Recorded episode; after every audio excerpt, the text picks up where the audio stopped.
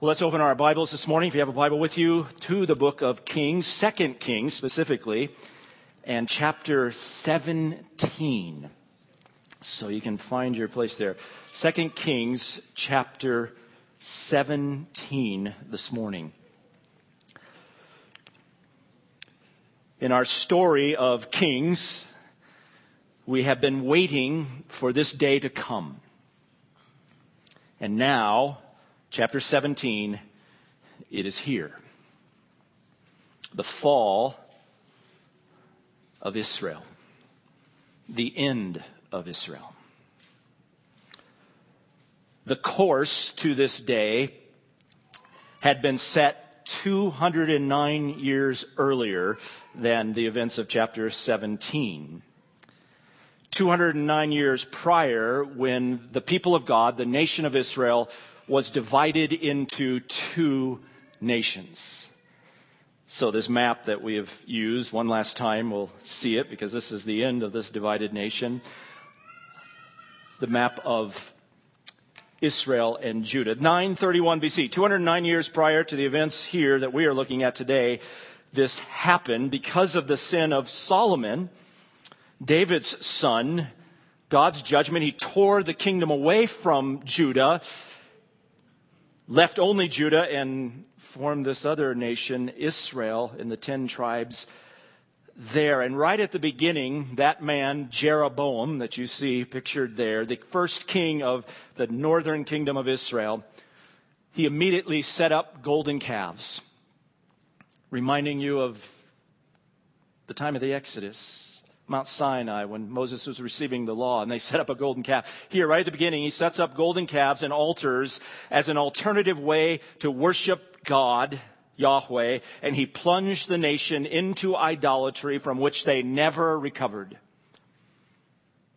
So 209 years later, here we are.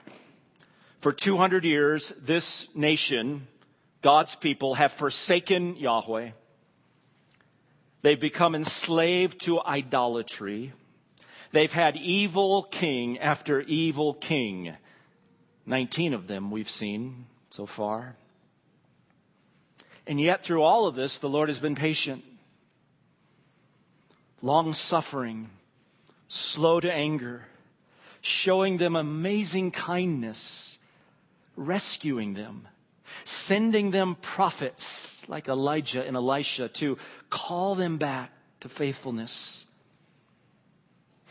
rescuing them from disaster, calling them to covenant loyalty, and all the time they spurn him, spurn him and worship other so called gods. So now the day of mercy is over. The day of God's long suffering is over and the time of his promised judgment has arrived. That's chapter 17 of 2 Kings. The account of the fall of Israel is very brief, given without much detail. Let's read it. Chapter 17, verses 1 through 6. We give the account. You can follow in your Bible. This part will be on the screen if you want to follow there. Verse 1 In the twelfth year of King Ahaz of Judah, Hoshea, the son of Elah, become, became king over Israel and Samaria and reigned nine years. And he did evil in the sight of Yahweh, only not as the kings of Israel who were before him. So he's slightly better. Interesting. Shalmaneser, king of Assyria, so a new king of Assyria, came up against him, and Hoshea became his servant and paid him tribute. But the king of Assyria found conspiracy in Hoshea who had sent messengers to So to the king of Egypt and offered no tribute to the king of Assyria, as he had done year by year. So the king of Assyria shut him up and bound him in prison. Then the king of Assyria invaded the whole land and went up to Samaria and besieged it three years. In the ninth year of Hoshea, the king of Assyria captured Samaria, carried Israel away into exile to Assyria, settled them in Halah and Habor on the river of Gozan and in the city of the Medes. That's it. It's over. That's the end of the nation of Israel in the north. No more, and no more to return. They are scattered, they are gone. Now, the specifics, as I said, the author doesn't give us. I mean, he could have wrote chapters on all that happened during that siege and all the brutal tactics of the Assyrians. We know some of those from history. They are brutal. As we watch, again, as I've said many times, these events of Russia and Ukraine and and now seeing some of the aftermath of that and the brutality and these mass graves. We know the brutality of warfare. Assyria had perfected it. He doesn't share any of that. Just the facts. They're gone. Now, we have seen in the last two chapters the ascendancy of the nation of Assyria. Remember, under Tiglath-Pileser III, we've highlighted him. He has brought this kingdom, this nation, to a grand height. They're the superpower of the day. As we think of our day and superpower, they are the superpower of the day. So here's a map of the kingdom or the nation of Assyria. There, that's the Middle Eastern region. Everything, everything you see on that map will be under the control of Assyria. That's how massive this empire is. Now, here's an arrow that points out, if you can't quite see it, it's, it's small, where Israel is. Israel's there. That big on the map. That's where Israel is that we're talking about that they took captive. We saw that 10 years prior to these events, Tiglath-Pileser, that king of Assyria, had come and destroyed the northern part of Assyria, or northern part of Israel. Assyria had done that at the behest of Remember Ahaz, the king down in Judah? Hired him to come, and he did, and he came and destroyed part of that territory. And Israel has since then been a kind of a vassal kingdom, vassal nation to this great nation. They're supposed to pay him tribute. But when Tiglath-Pileser III dies, and his son, Shalmaneser V, comes to reign, Hoshea, the new king here in Israel, sees an opportunity to rebel, to revolt, to throw off the reign of Assyria. So he does. He, he rebels and he has a conspiracy with the king down in Egypt to make an alliance to fight against them. Not a wise move. Shalmaneser finds out about this, finds this conspiracy. He comes, puts him in prison, and then lays siege to Samaria. That's the capital of Israel. He lays siege for three years. Can you imagine? And then captures and destroys them and takes them captive. that ends it. Hmm. This is what led to the destruction of Israel, the deportation of Israel. Now, it's quite remarkable that God uses Assyria, this brutal, evil, pagan nation, as his instrument of judgment. The author doesn't really highlight that, just gives the facts. The prophets do. You can read there about God's use of this instrument of judgment. But the king here of Assyria, part of their policy, especially under these new kings as they conquered areas, was to deport them. A mass deportation. It's part of their tactic, so they couldn't rise up again. So he does. He deports thousands and thousands, tens of thousands of Israelites destroys the city and deports them. And so on the map there, it gives us some location here. It says he settled them in Halah and Habor on the river of Gozan. So the next arrow up there, this is part of that Assyrian Empire, closer to their capital, Nimrud and Nineveh. You've heard of Nineveh there up on the river Gozan. So he takes some of them captive there. And then it says all the way to the city of the Medes. So all the way out on the edge of that map is the Media, the, the, what will become the kingdom of the Medes there. So you can see how scattered they are. They're completely dispersed. They will never reform this nation of Israel. Hoshea, the king, disappears. We're used to this formula, right? We've seen all through the book of Kings. When one king ends, it says he reigned so many years and then his son became king or somebody else became king. There's no more formula. It's over. We don't know what happens to Hoshea. He's never mentioned again. He's gone. The nation's gone. It's over. Now, just try to imagine if we were a contemporary of the day, maybe in a neighboring nation, if we witnessed these events, what would we conclude? How would we interpret them? Right? We would probably see them along kind of a geopolitical perspective. Well, this is what nations do. Assyria is a big nation, and it makes sense for them to conquer these regions. That's what they do. They have their military, their strategic reasons. Assyria gives their reasons for it. And we would probably be very cautious about God's specific purpose for these events. So today, when we have international events and political events, as we've been highlighting Russia and Ukraine, how are we supposed to read that?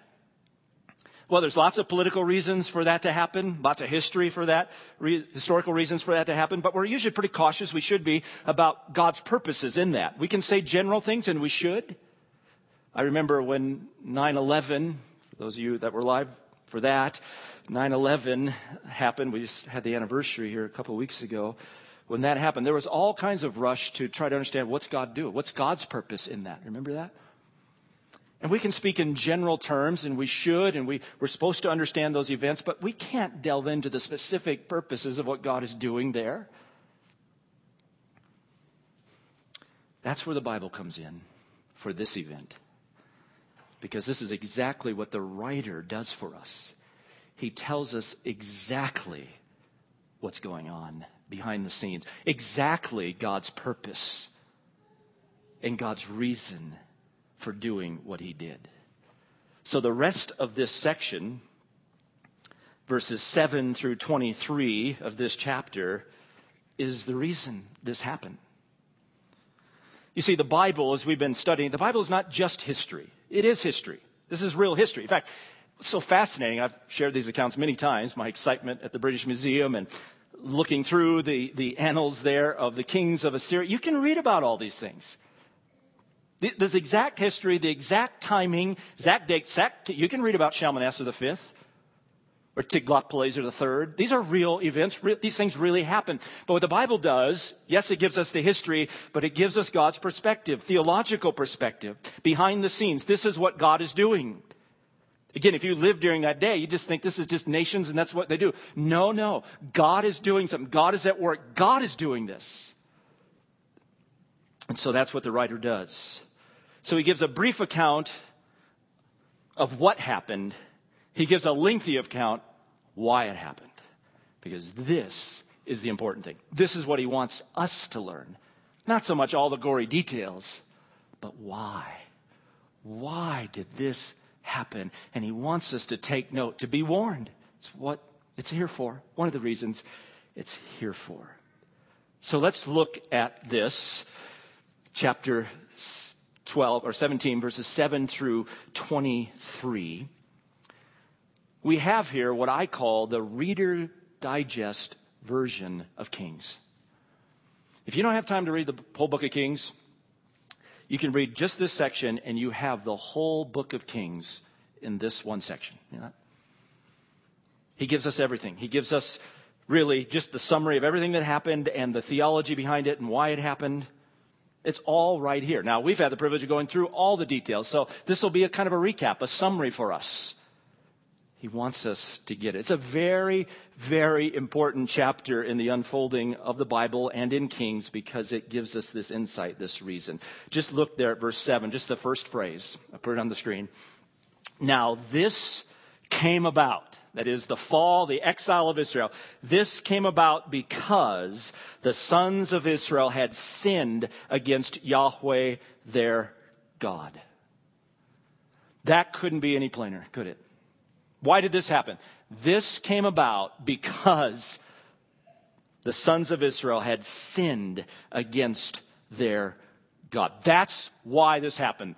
Much more than just political reasons, historical reasons. It is a theological reason this happened. It is God's judgment. This is God doing this, not just the Assyrians asserting their power. This is God, and the reason is because of their sin. So that's what he's going to say.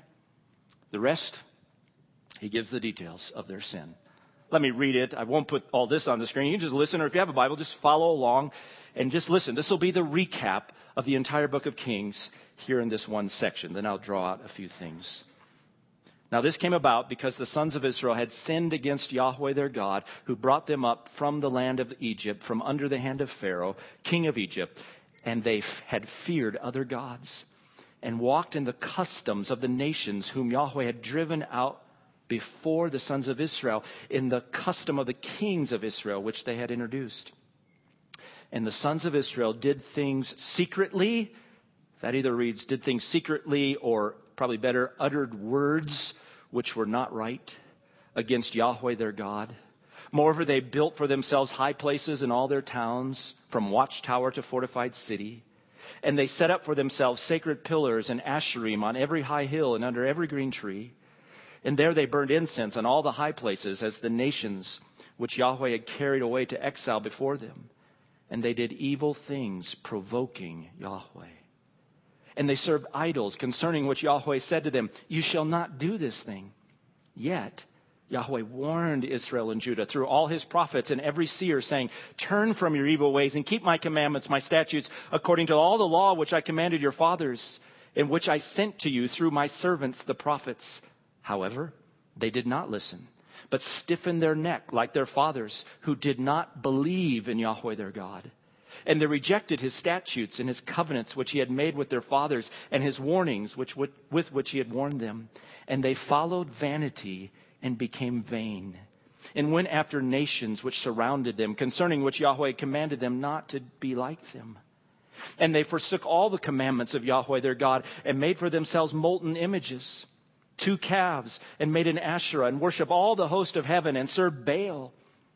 Then they made their sons and their daughters pass through the fire, practiced divination and enchantments, and sold themselves to do evil in the sight of Yahweh, provoking him.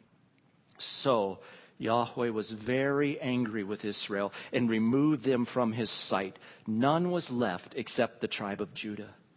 Even Judah did not keep the commandments of Yahweh their God, but walked in the customs which Israel had introduced. And Yahweh rejected all the seed of Israel and afflicted them and gave them into the hand of plunderers until he had cast them out of his sight. When he had torn Israel from the house of David, they made Jeroboam, the son of Nebat, king. Then Jeroboam drove Israel away from following Yahweh and made them commit a great sin. And the sons of Israel walked in all the sins of Jeroboam, which he did, and they did not depart from them until Yahweh removed Israel from his sight, as he spoke through all his servants, the prophets, so Israel was carried away into exile from their own land to Assyria until this day. There's the summary of the book of Kings in one section. The Fall of Israel. That's the title because that's what this is about. The Fall of Israel. Here's the one line summary. Here's the major point of the whole text Israel's destruction, their exile was the Lord's judgment for their sin of covenant forsaking idolatry.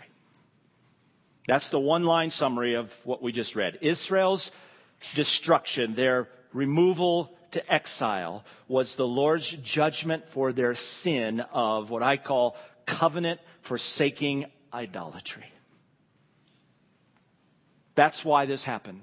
This was the Lord's doing to remove them. This was his judgment, a form of his judgment for their sin of idolatry, for forsaking the covenant. Now remember, if you remember back, the first readers of this book, who, who first read the book? This book was written, compiled completely or, or finished when the southern kingdom of Judah is sitting in exile in Babylon, the first readers of this book are those. And, and the question on their mind as they're sitting away from Jerusalem, the temple's destroyed, everything's gone, is why? Why did this happen? What does this mean? Well, this is why. This is why.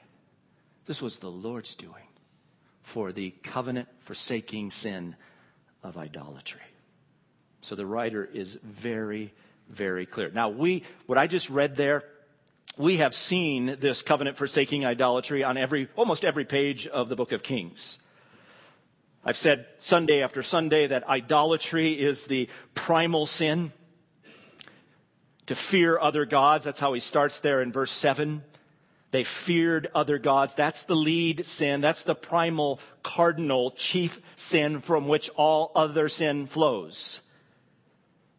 To forsake Yahweh for other so called gods. To reverence, be devoted to, trust in other gods, not Yahweh. That's the primal sin, and the rest of it's really the outworking of that. Now, as I read that section, it might sound a little jumbled. You heard things repeated several times, and just this overwhelming sense of their sin, of their covenant forsaking. There actually is kind of a structure to the, the passage. I'll just note it for you. It's not in the notes, just, uh, uh, just so you don't get too lost in it. It kind of comes in three parts for us. And each part, he gives the reasons for exile, a catalog of their sins, and then the Lord's response. So verses 7 through 13, he starts with the reasons for exile. The chief reason being they feared other gods. They walked after the nations, their idolatry. And then he gives a catalog of very specific sins, all kinds of idolatry they committed, and then the Lord's response. And notice first his response, verse 13. His first response was to send prophets to warn them. You remember that in the book of Kings? when, when Israel got to its lowest point under Ahab and Jezebel, that's when Elijah showed up. And so we had Elijah and Elisha for over 70 years, warning them of judgment, calling them back to covenant faithfulness, but it did no good. So the second section there, verses 14 through 18, again, reasons for exile. Now he adds to it. Why? Because they didn't listen to the prophets. They stiffened their neck. They didn't believe in God. They forsook his covenant, his warnings, and then it catalogs their sin again. Specific sin. And then verse 18, here's the Lord's response now. It's cumulative. So the Lord was angry and removed them from his sight. And then he says, None was left except the tribe of Judah, that southern kingdom. But even Judah followed the ways of Israel. And it seems with the mention of Judah that the writer here, the last section, has kind of a reprise of Israel's history. He goes back to that time when, when the kingdom was first torn away from Judah and the nation of Israel began. And he goes back to Jeroboam, right? Verse 21. Jeroboam set up that initial idolatry and they never departed. He committed a great sin, and all the kings walk in the sins of Jeroboam. And the Lord's action, again, he removed them from his sight. So that's kind of the, the structure of the book. But it does hit you. You just get hit with covenant breaking, covenant forsaking idolatry. Now, let me give you, let me give you three observations here from this text, and then I'll just draw out three applications to close. Three observations followed by three applications. Here's the first observation. Number one, covenant context. Don't miss this. A covenant context. All of this language is couched in terms of the covenant that God had with the nation of Israel. By covenant here, I'm referring to the Mosaic covenant, what we call the Mosaic covenant. The covenant at Mount Sinai, we sometimes just refer to it as the law, that great covenant that takes up such a big portion of the Pentateuch. That covenant, especially as it's expressed in the book of Deuteronomy, the whole book of Deuteronomy is the covenant restated. That's the context here. So let me note just a few things under this covenant context. First, as Yahweh's redeemed covenant people, Israel owed exclusive allegiance to him. They were Yahweh's redeemed covenant people. And as such, they owed, they vowed exclusive allegiance to him.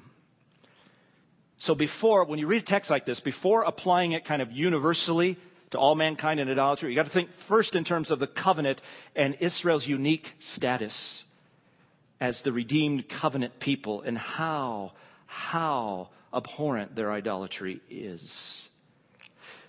If you notice back in verse 7, as he started this, he goes right back to the Exodus. Did you notice that? That's how he, he actually brackets. He does it again in verse 36. We didn't read that second part. We'll save that for next week. But he brackets this section by saying that they sinned against Yahweh who brought them up from the land of Egypt, from under the hand of Pharaoh. He goes back to the beginning of God's great redemption. That's when he formed the nation of Israel. remember, he delivered them, that great redemption, out of slavery. And where did he bring them? He brought them to Sinai, to enter into a covenant with them at Mount Sinai. That great covenant. And he gave them that law, that covenant. And we know the Ten Commandments. And we typically think of Ten Commandments, kind of universal application. But first and foremost, those are the, the kind of central obligations of God's covenant with Israel. The ten words. And remember how those Ten Commandments start? I am Yahweh your God who brought you out of the land of Egypt, out of the house of slavery. I redeemed you. You shall have no other gods before me. That's the first command. Exclusive allegiance. No other gods. I'm the one who redeemed you. You shall have no other gods before me. That's the foundational command. This exclusive allegiance. Again, all other, someone said it well. Every breaking of every other command is first a breaking of the first command. Of having other gods before him all, all idolatry, we've seen this in the book of Kings. We're going to see it a little bit more next week. Hang on for next. The ending of this chapter is quite fascinating. We just don't have time for it this morning. We'll get to it. All idolatry is wrong and inexcusable, but it is especially heinous and egregious for God's people called by his name. He pictures it as a betrayal, as spiritual adultery. Really strong language the Bible uses. Now, that's still true today for us, God's new covenant people. Our exclusive allegiance, our idolatry is egregious, a betrayal. So we learn that from Israel. So, first in this covenant context, Notice also just these couple other things about this context. Keeping the covenant stipulations was an expression of love and loyalty to Yahweh. So the law, we have the 10 words, but then we have all kinds of statutes and ordinances, don't we, in the law? All the sacrificial worship at the tabernacle and eventually the temple, all the dietary laws, all the holiness code. It's full of laws. But all of those stipulations were an expression of love and loyalty to Yahweh. That's how you live out this exclusive allegiance under the old covenant, the Mosaic covenant. All of those regulations and stipulations were a safeguard to the relationship. The relationship was exclusive allegiance, but the regulations was a concrete form of living that out and a safeguard to that relationship. That's how they functioned, or that's how they were supposed to function. We've used the analogy before of our marriage covenant. It's a covenant we have where we take vows and we promise what? Exclusive allegiance to our spouse. And we live that out in many, many specific ways. And we take those vows, for better, for worse, rich or poor, sickness, health, till death. Those help protect the relationship. Those aren't seen as just onerous. No, that's part of how we protect the relationship. So too with Israel, and yet they broke all of them. Lastly, under this covenant context, removal from the land, that's what we see here, was in fulfillment of the covenant curses. Remember, this great covenant came with blessing and curse. Blessing for obedience to the covenant, judgment for forsaking the covenant. You can read about those in the book of Deuteronomy, a whole chapter on those. And chief, final, is the removal from the promised land. That's what's happening here. Don't miss it. This is not merely Israel was subjugated and defeated and humiliated. They were. This is not merely plagues and famine. We've seen those already in the book of Kings. But this was removal from the land, the promised land. That's really, really significant in the story of the Bible because the land is at the heart of this covenant relationship. That's where this covenant relationship is lived out on the land. The land was God's gift. The land is Yahweh's, it's a gift to Him and has all kinds of significance as the story moves forward. So this judgment is not simply they were defeated in battle, they were removed. Just like God had removed the nations before them for their sin, now he's removed them from this land. Now we're going to see more of that next week. So hang on to that point. As I said, a very fascinating end to this chapter. So that's all covenant context. Here's a second observation. Entrenched idolatry. Entrenched idolatry. No, first, their idolatry was all pervasive. They sold themselves to do evil. That's what comes across. That's the effect, isn't it, of this text as you read it? How pervasive their idolatry was. Just look back there at verses 9 and 10 and 11. It says right in the middle of verse 9, they built for themselves high places in all their towns, from watchtower to fortified city. That's from the outskirts where you would have a watchtower to their cities. Everywhere they built these high places. They set up for themselves sacred pillars and asherim on every high hill and under every green tree. And they burned incense on all the high places as the nations did, which Yahweh carried away to exile. So everywhere, it's just all pervasive. They invent new ways of idolatry. They are entrenched. They are enslaved. Now it is, to borrow a phrase from Ed Welch in his book on addictions, he's applying it to addictions there, which is a form of idolatry. He calls it voluntary enslavement. It's exactly, they're choosing it, but it is enslaving, and they are enslaved. Now think, this is God's people. This isn't the pagan nations that God drove out. He did drive them out, but this is the covenant people of God, the redeemed people of God, the one who has the covenant, the law, the temple, all his regulations, the one whom he has delivered over and over and shown so much kindness to. This is this people engaged, enslaved, entrenched in idolatry. It's remarkable. That entrenchment is seen, secondly, in that they rejected the warnings of the prophets, but only stiffened their necks. God continued to be patient. He didn't remove them at the first hint of idolatry. As I said, it's been 209 years. And part of his kindness was to send them prophets to warn them, to call them back, to show them good, to deliver them. And they spurned the prophets. Remember, they wanted to kill Elijah, they wanted to kill Elisha they rejected, they stiffened their necks. He's using that language from the wilderness journey when they stiffen their necks. It's like an animal, right, that you try to control. You can't. It's their stubbornness, their entrenchment. Last observation warning to Judah. There's a warning here to Judah. Now, remember, we're talking about the nation in the north, Israel. Remember, they're split Israel the north, Judah in the south. Judah's where the temple is, the Davidic kings have had a much better history, but there is an implied warning here to Judah. Here it is Israel's judgment, their removal, was to serve as a warning to Judah, a call to repentance. Because they have begun to imitate. Do you remember? They've begun to imitate Israel.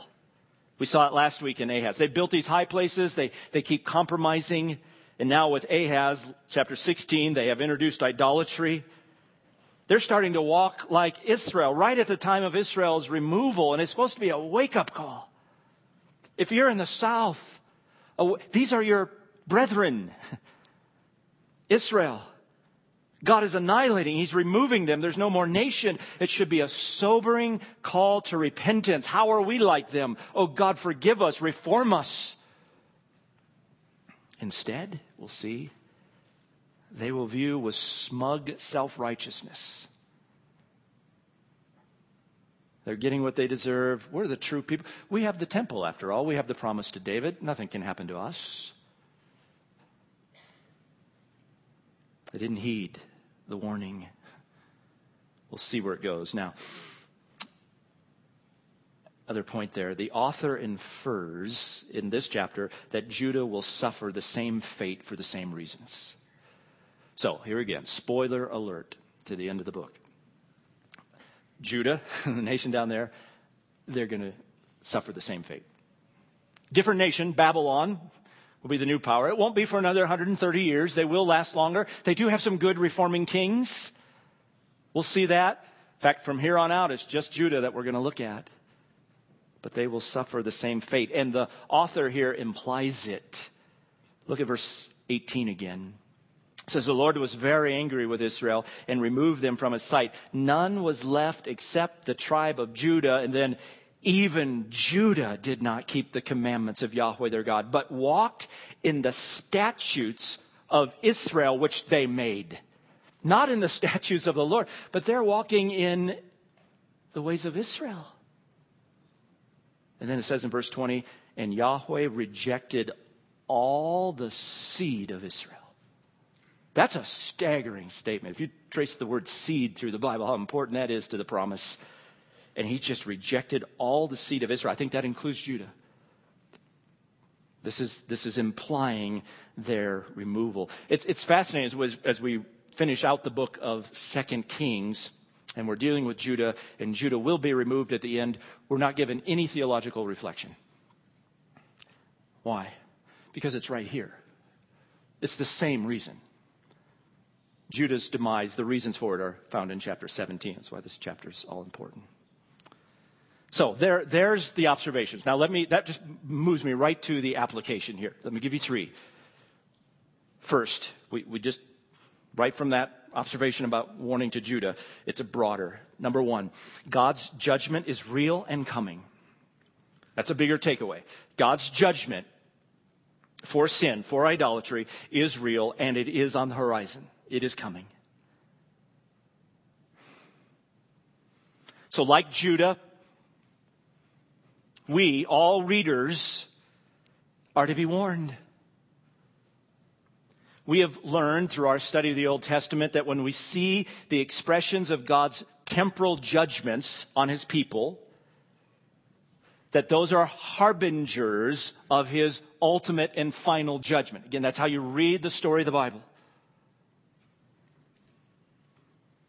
These are harbingers of final judgment. This removal from the land, this removal from God's sight, from his kingdom here. So note under this, all idolatry provokes him to anger. All idolaters will be removed from his sight, his face. That's the language of chapter 17. Now, we've seen this provoking to anger before. He says it in verse 11, then down in verse 17 again. Idolatry provokes him to anger, it provokes him to anger. This is his jealousy. Remember, these are his covenant people. Idolatry belittles God. We'll think some more on this next week, and we've thought on it already throughout Kings. It lies about God. He will be rid of it because he's the only God. He's the true God.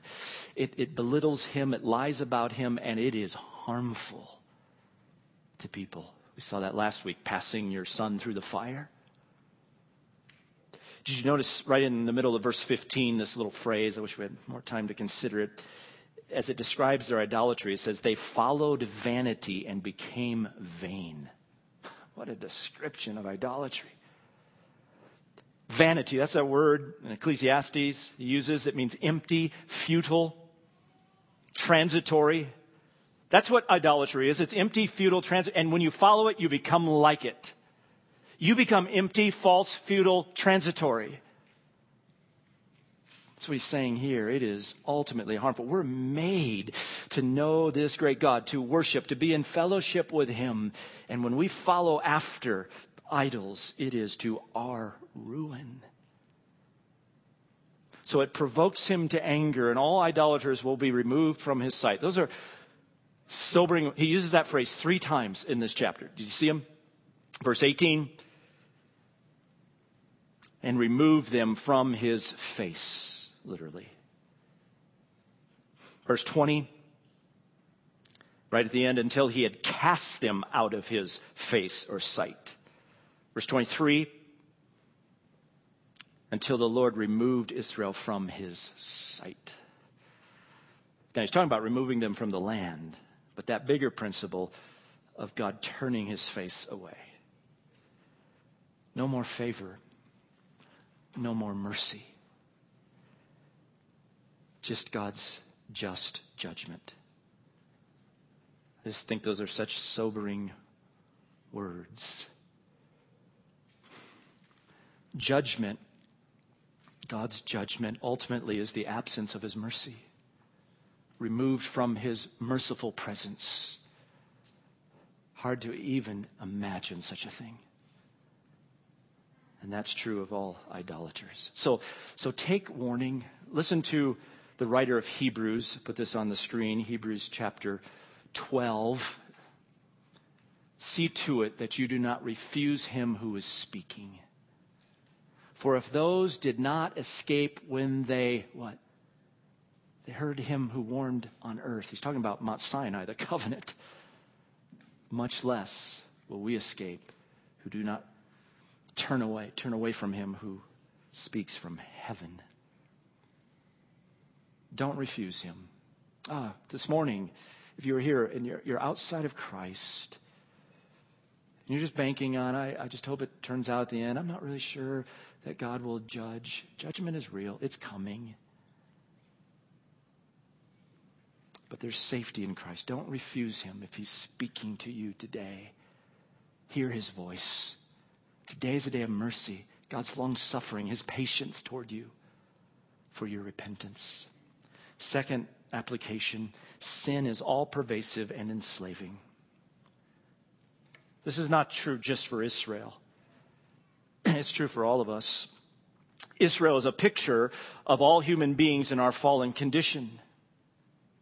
Sin is all pervasive and enslaving. Sin is not something merely that we do. It's a power that enslaves. In one sense, that's what much of the Old Testament is for, is to show us that. We invent all kinds of idolatry. That's what you see in this chapter. Under every green tree, on every green hill, under every green tree, they are committing idolatry, inventing idolatry. As John Calvin in his famous words we use often, that the human heart is a perpetual idol factory. We invent new idols all the time. We are all the time. That's our condition. And in that condition, notice this. Get this from the text. Remember that covenant context? The law, that is the old covenant, is ineffective to rescue and make faithful covenant worshipers. The law is ineffective to rescue and make covenant, faithful covenant worshipers. These are the people of God with the covenant, with the law, and it's ineffective to rescue them. Now, the law is good. The law is God's gift. It's part of His grace.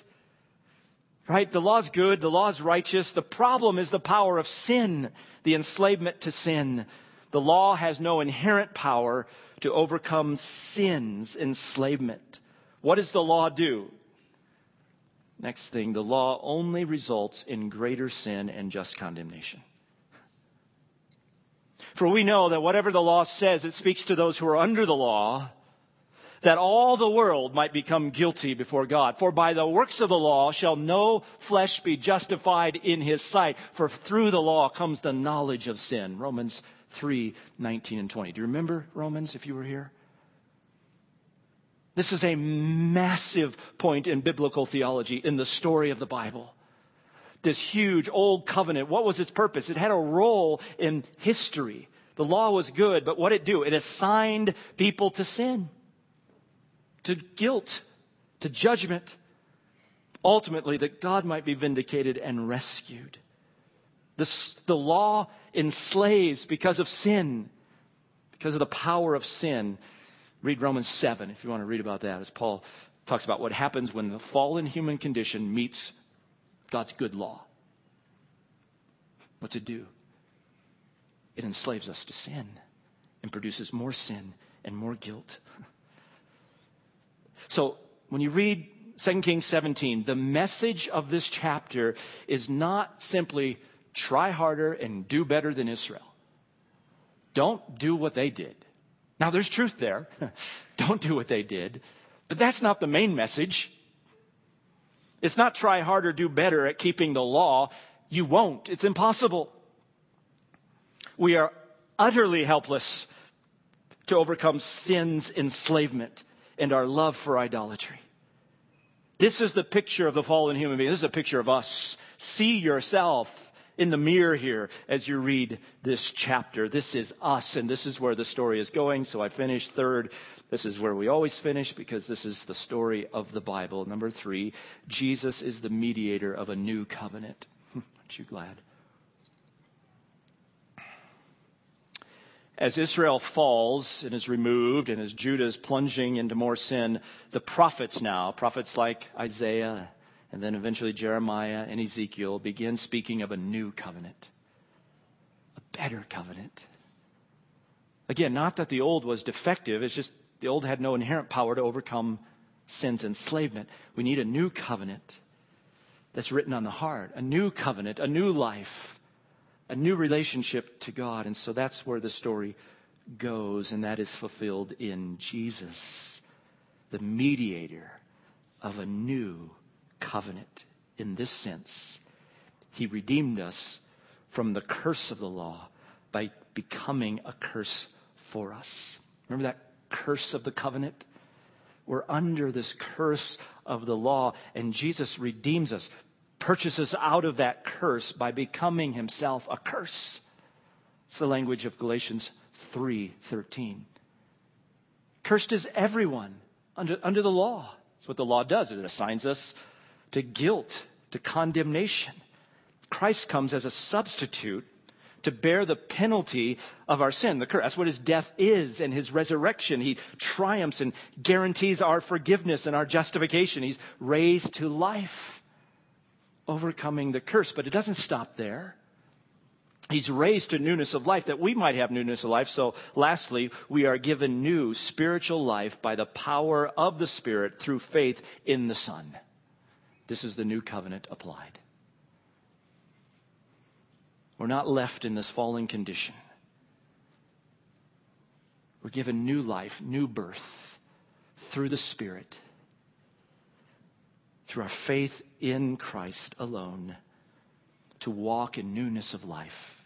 Do we still struggle with idolatry? Absolutely, because we're not fully redeemed. Our fallen condition remains, but we fight by the power of the Spirit and newness of life to overcome. Hmm. Do you know this new birth? Have you experienced this new life in Jesus? Is This is true of you. Has Christ taken your curse, your judgment? Through your faith in Christ, you are enjoying newness of life. Plead with you. Come to Christ. Believe on the Lord Jesus Christ if that's not true of you. Let me pray. We'll stop here. We're going to sing this song that expresses these truths as we finish. Let's pray. Oh, Father. This is a sobering, sobering chapter and look at the nation of Israel entrenched in idolatry under your judgment. But oh, how it points us to Jesus, the author of a new covenant who redeems us from your judgment and gives us newness of life. May all here be trusting alone in Christ. You made us alive by your Spirit, you gave us life. Oh, may you help us to live exclusively for you. We ask in Jesus' name. Amen.